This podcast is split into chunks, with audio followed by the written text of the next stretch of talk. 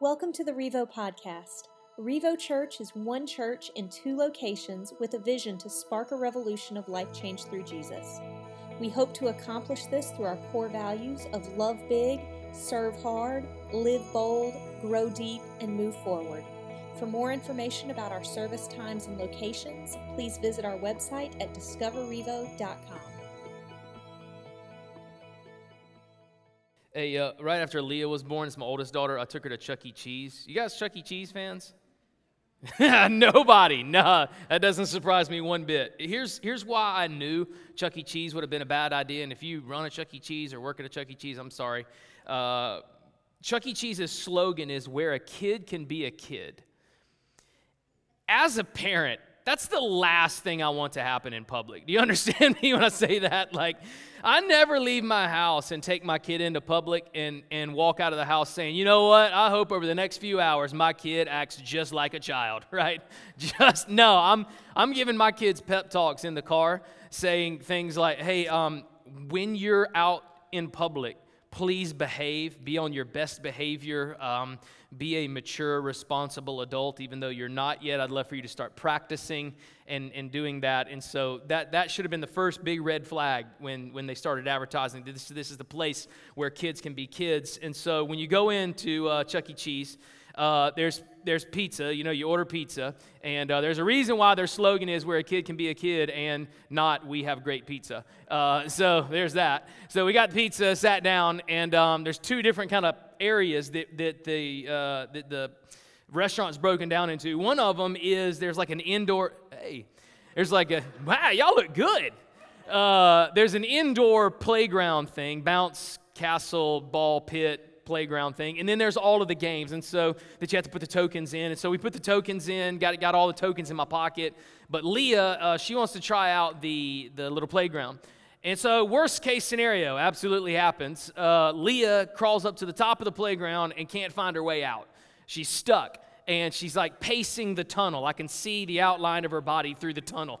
And uh, I'm like, oh man. So I'm getting ready to have to go in. Uh, right there, I was at the entrance and there was a little boy at the bottom getting ready to crawl in. I was like, hey, I stopped him real quick. I was like, hey, big man, do you like skee ball? And he was like, I love skee ball. Like, I love ski. I love playing all the games here. I was like, all right, I, will tell you what, this is what I'm going to do. I've got two tokens here. I'm going to give you these two tokens. You can go play skee ball with it. I just need for you to do me a favor. My daughter is stuck inside the tube you take these two tokens, you can play skee ball. If you would just go up there and help her get out, like bring, show her where the door to the slide is. And here's what I'm gonna do I'm gonna walk over to the slide and I begin to yell up the slide. I'm trying to yell, I'm like, Leah, follow my voice. Can you hear me?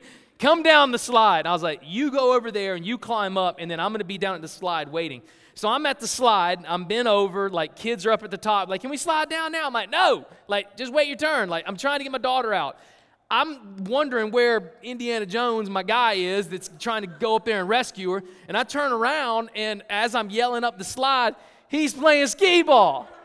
Like he took my coins and ran. I was like, man, you got to be kidding me. So I'm just I, I yell up the slide, yelling, Leah, Leah, follow my voice, come here. Finally, she maneuvers her way through the tunnels and uh, slides down the slide. So we have a pep talk. Never been back to Chuck E. Cheese and never going to go back. It's a terrible experience, terrible pizza. Uh, but that story reminded me of something. When, when you read scripture, that story reminds me of what God did so many times to people on earth through his son Jesus. Here's the interesting thing about Jesus uh, Jesus did not wait for people to come to him. God did not look at people that were far from him. He, he didn't like start shouting down from heaven, hey, just, just follow my voice. Can you hear me? If you can find me, come this way and uh, good, good luck. I don't know how long it's going to take. No, no, take, take a right, right here. Come towards the slide. Come, come towards my voice. That's not what God did. You know what God did? God sent Jesus into the ball pit to rescue you and to rescue me. That's a loose translation of John 3:16. Get into the ball pit, rescue. He didn't shout up the slide. He didn't say, oh, well, I hope something happens. No, he gave Jesus the responsibility. You come to earth to seek and to save those that are lost, the ones that are far from God. I love that about Jesus. In so many stories in Scripture, we read about how Jesus saved people that didn't even know that they were lost. They weren't even looking for Jesus. But God did not wait on people to find him. God didn't say, I'm at the top of the mountain. There's many ways up the mountain. Just make sure by the end of your life you get up to the mountain and you meet me. No, He sent Jesus down the mountain to save you and to save me, to find you and to find me. And I want to look at a story in John chapter 4, if you have your Bible, a really cool rescue story of one of the examples where God sent Jesus to earth for people like this for people like you and for people like me. John chapter 4, we're going to look at verse 5. This is a really a popular story. Jesus talks with a Samaritan woman at the well. Here's what verse 5 says So he, Jesus, came to a town in Samaria called Sychar, near the plot of ground Jacob had given to his son Joseph. Jacob's well was there, and Jesus, tired as he was from the journey, sat down by the well. It was about noon. When a Samaritan woman came to draw water, Jesus said to her, Will you give me a drink? His disciples had gone into the town to buy food, so he was there by herself. The Samaritan woman said to him, You are a Jew, and I am a Samaritan woman. How can you ask me for a drink? For Jews do not associate with Samaritans. There's all kind of details in those verses. If you miss some, you'll miss the whole story and really what Jesus is doing. The, the first detail is this the location. Jesus was in Samaria. That's a big deal because Jews hated Samaritans. Jews hated Samaria. They were like bitter arch rivals. And so Jewish people did not hang out in Samaria. Samaritans avoided Jewish people at all costs. And so, in a world where most of the time these two people groups hate each other, Jesus goes out of his way to go to Samaria, to the land of outcasts, to the land of where like nobody likes these people, nobody wants to have anything to do with them. They're like second class citizens. Jesus decides to go to Samaria. The second cool thing is he goes at noon. 12 o'clock in the day. Now, this is the desert, right? And the desert has a curfew. If you ever go to a desert region or have the opportunity to go to the Middle East, you'll understand that the desert has a curfew. And when I was in high school, my senior year of high school, I had a curfew. My curfew was on the weekends was midnight. My mom wanted me to be home by midnight. She stayed up until I got home. She's one of those moms, love her. Uh, and I asked my mom, I was like, why is my curfew midnight? On Friday and Saturday night, senior year of high school. Why is my curfew midnight? And she told me probably the same thing that your mom told you growing up. She said, Nathan, nothing good happens after midnight. You don't need to be out there after midnight. Nothing good. You're not going to miss anything positive or good or helpful if you are outside of the house at midnight. Now, in the desert, the curfew was not 12 o'clock midnight. The curfew in the desert is actually 12 noon. Because when the sun is at the highest point, it's blaring hot. Everyone goes inside. Like there's nothing good that happens from about 12 noon to about 5 in the afternoon. It's so hot that everybody goes inside. Now they'll work until 9, 10, 11 o'clock at night. They'll get up really early in the morning. In this context, uh, the women that were drawing water from the well, they would get up really early in the morning while it was still cool and get water, or they would come really late in the evening, 8, 9 o'clock, and draw water that they needed. And so, for someone to be at the well at 12 o'clock noon, they were breaking curfew. This would have been someone that, that most people would have said, hey, there's nothing good going on at the well at 12 noon. There's no reason for you to be out there at the well at 12 noon. But this is where Jesus found himself. And the story says there was also a woman that Jesus found there as well. Now, while all of the good girls the responsible girls, the wholesome girls, were at home during the desert curfew. This girl was out. And for a girl to be out after curfew in the desert, we learn that she actually had a reason to be out. She had a past. She had made some mistakes. She had done some things in her life where she was accustomed to everyone in the town, every time they saw her, they would talk bad about her. They would make fun of her. They would pick up stones to throw at her verbally. behind her back, giggling and pointing at her, and overall just judging her. And this girl ultimately got tired of it. She was like, I don't want to go to the well early in the morning because all the other women will be there and they'll judge me. I don't want to go late at night because all of the people will be there and they'll point and judge and ridicule and shame me and guilt me and pick up stones and throw them at me. So I'll go at 12 o'clock noon when no one else will be there. When all of the good girls are inside taking a break, I'll go out so I don't have to face the ridicule so that I don't have to face the shame. Everyone in this culture would have known that 12 o'clock brings certain people to the well. You know who else knew that? Jesus. Jesus chose to show up to the well, not at 9 in the morning and not at 9 in the evening, but in the very middle of the day. That's why he showed up there when he did, because God's plan is not that you and I would have to work hard and try to find him. God's plan was that He would send Jesus to find you, to look for you. And here's something we notice about Jesus. First point that I want to kind of pull from this story. I know this is going to challenge you, challenge kind of my upbringing and kind of my thought and my philosophy on life. But here it is. For Jesus, being at the wrong place at the wrong time with the wrong people was oftentimes the right thing. Your mom ever tell you that? Like, I don't want you to be around the wrong people don't be there at the wrong place at the wrong time. Nothing good happens when you break curfew. Nothing good happens in those places. Constantly in Scripture, religious people were looking at where Jesus hung out, who he was with, and what he was doing, and they would say, Hey, Jesus, oh, listen, you're at the wrong place at the wrong time with the wrong people. They would look at Jesus and say, Hey, listen, you don't, you don't need to be there, especially at that time. You don't need to be hanging out with it. What were you doing there? Do you know what could happen to you if you begin to be associated with these people? If they say something or, or they see you together. And so Jesus was constantly being told, you're at the wrong place at the wrong time. But here's something interesting when you look at Scripture. It's kind of left me scratching my head during this week because I, I know that people say that and we got to make sure we're not at the wrong place at the wrong time with the wrong people. But isn't it interesting that Jesus spent his entire ministry trying to engage segments of the population that the majority of religious people spend their entire lives trying to avoid? I thought about this week. I was like, hmm, what's going on here? Because everybody else is trying to avoid people like this.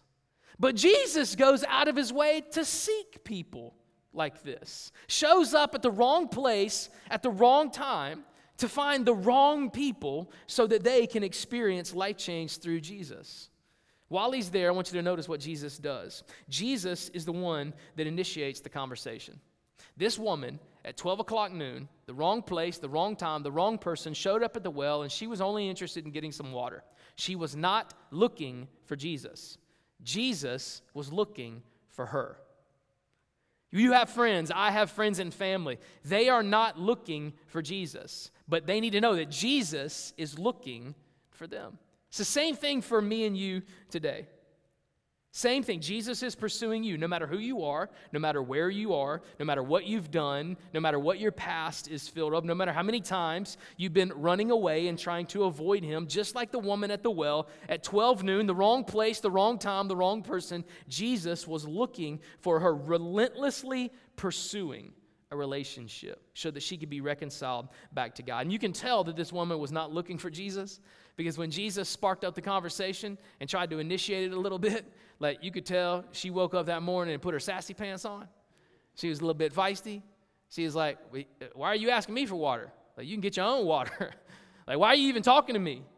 You know, she was not looking, not even for a conversation, not even for Jesus to say anything, and she responds in, in that way. And I love this because Jesus responds to her in a way that only Jesus can.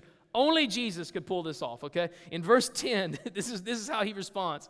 Jesus answered her, If you, the girl looks at him and says, Why, why, are, you, why are you asking me? Why, why are you talking to me? Why are you asking me for some water? Why are you asking me for a drink? Verse 10, Jesus answered her, If you knew the gift of God and who it is that asks you for a drink, you would have asked him, and he would have given you living water. Jesus I, I, I, tell you that Jesus is the only one that can do this because, ladies, if a guy ever comes up to you and says what Jesus just says, you need to run. If a guy ever comes up to you and says, you obviously don't understand the gift of God that is standing in front of you right now. If your guy says that, say, look, can I have the receipt for that gift? Because I'm going to take that back and get that money back. That's the wrong size for you. But Jesus could say that. Jesus could say that because of John 3.16. For God so loved the world that he gave the gift of his son. Jesus was the literal gift. This was not a pickup line. This was not him trying to be all puffed up and arrogant. Like he's just literally stating, this is why I'm here. If you would understand that God sent me here for people like you, not to quench your physical thirst, but to get to something that's so much more deeper in your life, then you would be the one asking me for the water that I have. Only Jesus could say that. verse 11, here's how she responds Sir, the woman says, you have nothing to draw with. You got, you got no bucket to send down to the bottom of the well, and this well is deep. Where can you get this living water? Jesus says, if, if you knew who I was, you'd ask me if I could get you some, and I'd give you some water. And the woman looks at Jesus and is like, How are you going to get the water? You don't have a bucket. Like the well was about putting a rope on a bucket and sending the bucket down and pulling the bucket back up, and it would be filled with water. And this is a really deep well. This is not just like you can't just lean over the side and scoop you some out. And so she looks at Jesus, How are you going to get me some water? You don't even have a bucket. You don't even have anything to draw from. There's no way you can get water out. And if there's no way you can get any water out, then there's no way you can help me. Go down to verse 13. Jesus answered her, Everyone who drinks this water will be thirsty again from the well. But whoever drinks the water I give them will never thirst. Indeed, the water I give them will become in them a spring of water welling up to eternal life. In typical Jesus form, Jesus turns the question on her. She looks at Jesus and says, Without a bucket, you can't get any water out, so how are you going to help me? And Jesus looks at her and says, If a bucket is my problem, then why do you have it and you're still here thirsty? If the bucket is such a big deal, then why are you still here unhappy holding a big bucket? Why are you still thirsty? If the key to not being thirsty, if the key to meeting needs is the bucket that I don't have, then why do you still seem to be struggling? See, she's talking about physical water, Jesus is talking about spiritual water, and he kind of turns it on her and says, Look, it would be such a tragedy if you showed up to the well today and you got some water to drink, while at the same time you neglected the biggest need that you have, and that's the thirst in your soul. And I, and I got to echo Jesus right there. It would be such a tragedy if, if you came in here today and you had a good time and and you liked the music and you laughed a little bit and, and you got to interact with some friends, but yet you walked away without experiencing the relief of your greatest inward need, and that is the care of your soul. Here, here's what Jesus says. Even though the woman says, You can't do anything, you don't have a bucket. Jesus says, in order to be satisfied, you need to stop thinking about the buckets that you're bringing and start thinking about the well that you're drawing from. Here's what Jesus says you can either change buckets or you can change wells. this woman is worried about the bucket, and trust me, she's had a lot of buckets. She's tried to fill her life with a lot of different things, and Jesus says it's not the things that you're trying to do, it's where you're drawing the water from. If you ever want to be satisfied, you need to stop worrying about what you're trying to fill and start asking yourself, what am I trying to fill my life with? Because you can try a bunch of different buckets. This woman tried a, a, bunch of different buckets, focused on a physical need, and yet she was still empty. This woman came up to Jesus and said, I'm thirsty. And Jesus said, Yeah, and you're hopeless too. What are you going to do about that? Hey, Jesus, it's really hot out here. And Jesus said, Yeah, it's hot in hell too, but I can help you out. This woman looks at Jesus and says, Man, I'm just super tired of coming here and the ridicule and the shame and the guilt. I'm just tired of it. And Jesus says, I know you're tired. You know what else is tired? Your soul is tired. Like to your core, you are tired and weary. You need more than a good night's sleep, you need rest for your soul. And you and I can get trapped into thinking that same thing. You and I can get trapped into thinking, man, I, I, just, I need a new bucket, right? If I just had a new relationship, if I had a new marriage, if I had more money, if I had a, a different job, if I had more education, if I lived in a bigger house, if I had a different upbringing, right? If I had different parents, if my kids were different, if I had kids, if I had more kids, if I had a different situation in my life, then things would be so much better. And that's exactly what this woman did. She said, Oh man, if I could, if I could just have more, if I could just draw with another, if I had a bigger bucket, if I had a bucket with a spout on it, I wouldn't have to. If I, if I had an easier bucket to carry, then my life would be so much easier. And Jesus says, Why are you focused on the bucket when you're drawing water from the wrong well? When you're drinking the wrong thing, it doesn't matter what your cup looks like. It doesn't matter what your bucket, how many you have, how big it has, if it has a handle on it, if it's heavy or light. Where are you drawing your water from? Jesus has the ability to look past the buckets in our life and get down to our soul, get down to what really matters the most. Verse 15 the woman said to him, Sir, give me this water so that I won't get thirsty and have to keep coming here to draw water. Interesting, she still doesn't get it, right? Jesus is talking about living water and you'll never thirst again. It's like this drink that you can drink. It's like the ultimate Gatorade, like it's a thirst quencher. Like you drink this one time and you'll never have to go to the well. You'll never have to carry this heavy jar on your shoulder to the well in the middle of the day. And Jesus is talking about spiritual water and the well that is in him that's the salvation that it can only come through him. And this woman's like, Can I have a glass of that? Can you put some ice in it too? Just a little bit. Just, just, and, and I, I love how, I like her transparency, but I love Jesus' response. Jesus didn't look at her and, and like shake his head like normal religious people, but are you serious? You're clueless. What a dumb question. Are you ever going to get it?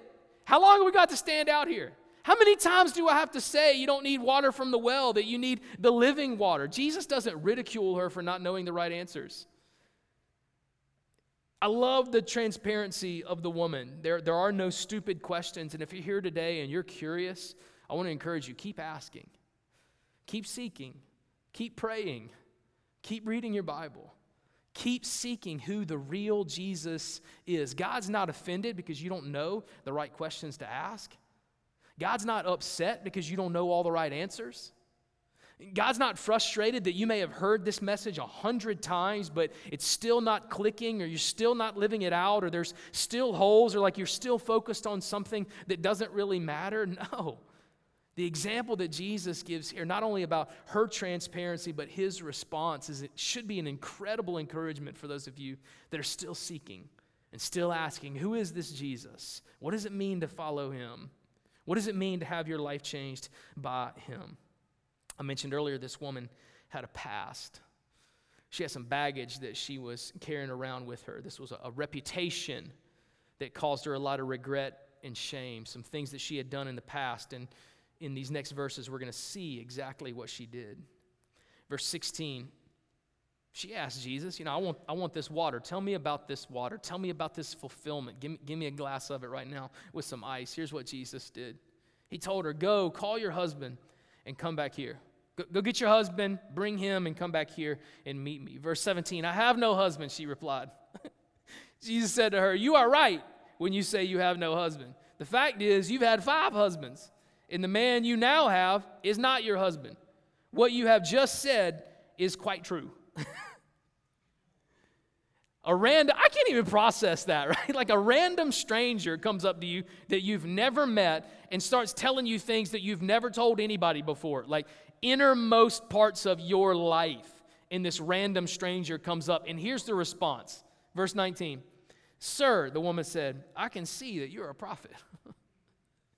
I want to know how long the pause was between verse 18 and 19. They don't put that in the scripture, but like when Jesus drops that drops that word on her, he's like, "Oh yeah, no, you're right. You you actually have five husbands, and the guy you're with now is not your husband because I mean, shoot, you've been married five times. Why get married six? That one's probably not going to work either." And I don't know how long it took the woman to be like, oh, okay. But in 19, like a long pause, Jesus like, you got, you got something to say? This woman says, huh, I can see you, like you got some, are you a fortune teller? You got some, are you a wizard or something? You got some, you got some skill. She doesn't deny it. Like, I don't know if it just caught her off guard so bad that she doesn't deny it. It's just like, well, that fourth one really didn't count. He wasn't a nice guy, or it wasn't five, it was four. And I'm not with anybody right now. No, she just said, yeah, yes, you are right. Like, things got real right there. like, I thought we were just talking about water at the well, and all of a sudden it got real in here. And the woman looks at Jesus and has been married five different times and is now living with a guy, sleeping with this guy, a, different guy, just another random guy. You know what she's doing? Taking bucket after bucket after bucket. Well, this guy didn't work, so let me get another bucket, and this, this bucket's the best bucket. This is the one I've been looking for. This one is going to be the one that makes me happy. This is the one that's going to last. And she draws a different bucket out of the same well. And time after time after time, relationship after relationship after relationship, it fails and she ends up empty. Why did Jesus say this? Was it to embarrass her? Was it to judge her? Was it, was it to call her out? No, here's what Jesus did. By acknowledging her husbands, she acknowledged that this woman has been in a lifelong, desperate pursuit of meaning and purpose. Jesus isn't telling her this to bust her chops. Jesus tells her this to look at her and say, Hey, I know how long you've been searching. I know you're empty. I know there's a hole in your life that you're trying to fill. I know that you've been looking everywhere and you have struck out so many times. And I'm telling you that not to embarrass you or to shame you or to pick up a stone and throw it to you. I'm telling you that because instead of picking up another bucket, you really ought to consider what well you're drawing from.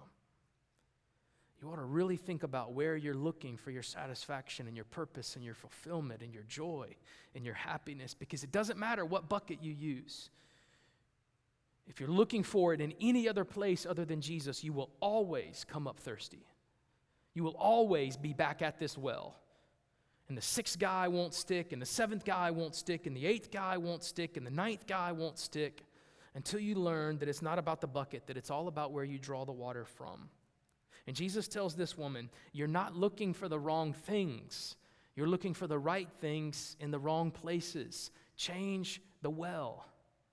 Change the well. Change where you draw from. Change where you're searching and see if you can't find that in Jesus. If you don't change, no matter how many times you go back to the well, you will always be thirsty. You will always come up unsatisfied. And you'll be back at this same well at this same time, the wrong place at the wrong time, being the wrong person for the rest of your life. Stop switching buckets and start looking for a different well. She begins to explain some things about her life and her beliefs to Jesus. And in verse 19, she says, I can, I can see that you're a prophet. I can see that you're a smart man. But in verse 25, she says, I'm actually waiting on someone. I'm waiting on someone specific. Verse 25, the woman says, I know that the Messiah called the Christ is coming. And when he comes, he will explain everything to us. He'll tell me where the real purpose is found. He'll tell me where real satisfaction and happiness is found. He'll tell me how I've got so many buckets in my life, but yet I am always thirsty. And here's Jesus' response, verse 26. Then Jesus declared, I, the one speaking to you, I am He. First time in Scripture where Jesus communicates to someone that He is the Messiah.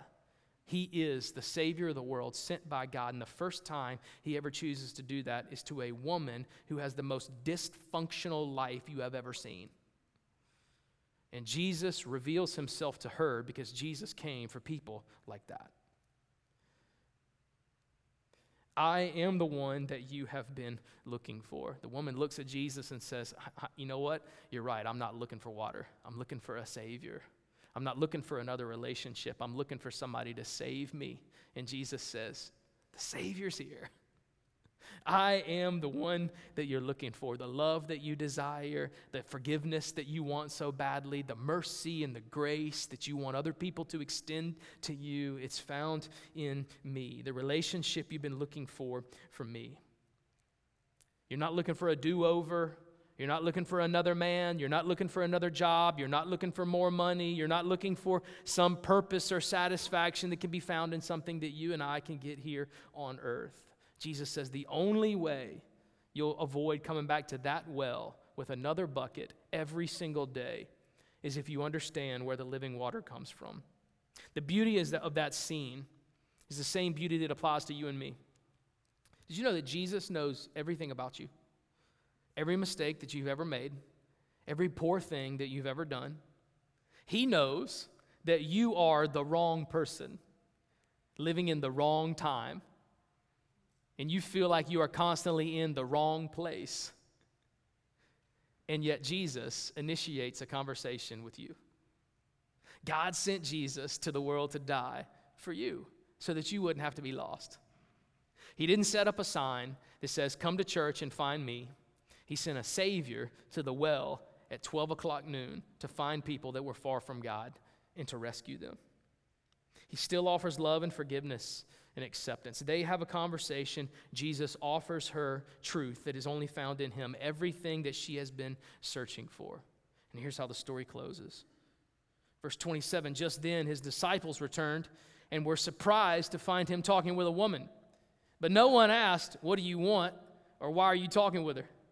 Then the woman, leaving her water jar, the woman went back to the town and said to the people, Come, see a man who told me everything I ever did. Could this be the Messiah? They came out of the town and they made their way towards Jesus. It's not your typical response, is it? The disciples walk up and they see Jesus at the well talking to this woman, the wrong woman, at the wrong place at the wrong time. And initially they were shocked, but I love how scripture kind of throws it in there, but then they didn't say anything and they didn't ask him because I think the disciples came up to Jesus in any, any normal situation, they would have looked and be like, oh, wait, what are you? But then it dawned on them, well, that's Jesus. That's what Jesus does. Jesus is always in the wrong place, talking to the wrong people at the wrong time of the day.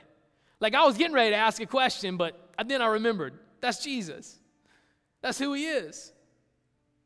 You want to talk about a weird response? The response the woman had. Scripture says she dropped her, her jar and ran off to tell her friends.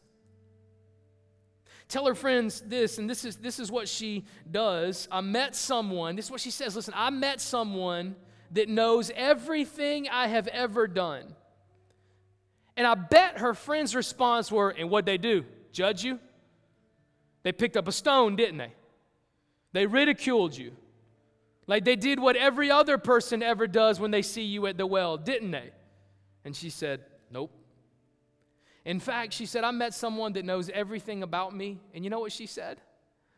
I want you to come and meet him. Third point of this story is man, when somebody has a real encounter with Jesus, it moves them towards God. If you have an encounter with a religious person, it tends to push you away from God.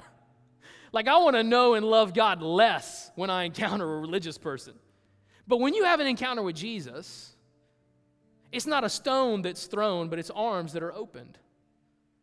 And this girl wanted to know more about the God that called himself Jesus. This girl wanted to know more. Not only did she want to know more, she got other people that were far from God to come in and say, You got to come meet this guy. You have to come meet this man. Come and see him. In Scripture, the story closes with many people in that town being impacted by Jesus and having their life changed. I believe that church should be a place where busted up people feel like they're at home. Church should be a place like, like Jesus describes here, where people that are far from God don't feel judged and don't get rocks thrown at them, but they go out and get their friends and say, You're not, you're not going to believe this. I went to this place today and they knew I wasn't perfect. In fact, I've heard that guy say, if he finds out anybody's perfect, you get kicked out of the church. And they know that I'm not perfect. And they know I got a past. Well, what'd they do? Well, they welcome me anyway. Well, what are you going to do? I'm, I may go back next week. I may go hear it again. I may call that place home. I may join that family. It's exactly what happens when people encounter Jesus in a real way instead of being tripped up by religion. Here's the difference in what the girl had experienced before and when the girl had experienced Jesus.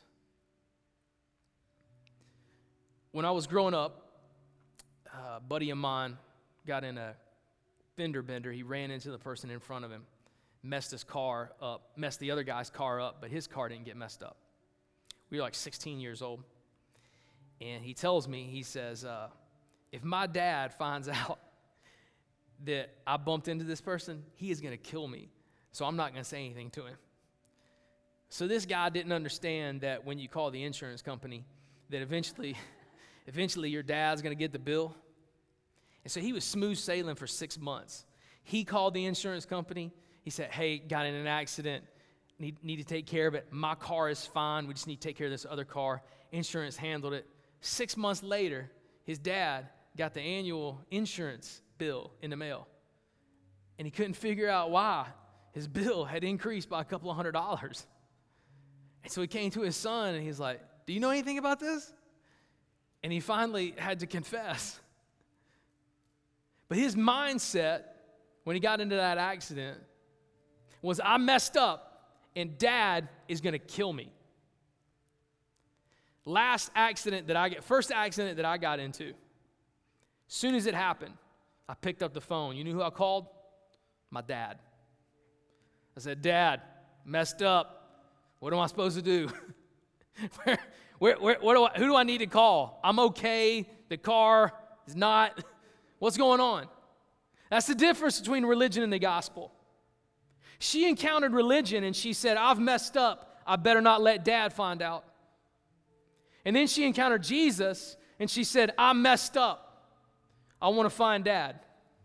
Call dad. Find dad. He loves me. He'll help me. He cares. He knows. Call dad. Hey, the gospel invitation is you don't have to worry about a life of guilt and shame and run away and say, if dad finds out, dad's going to kill me. But because of the gospel, you can look up and say, I'm, I am the woman at the well. And the first person I need to go to is dad. First person I need to find is the father. Run to him. Run to him and have your life changed by Jesus.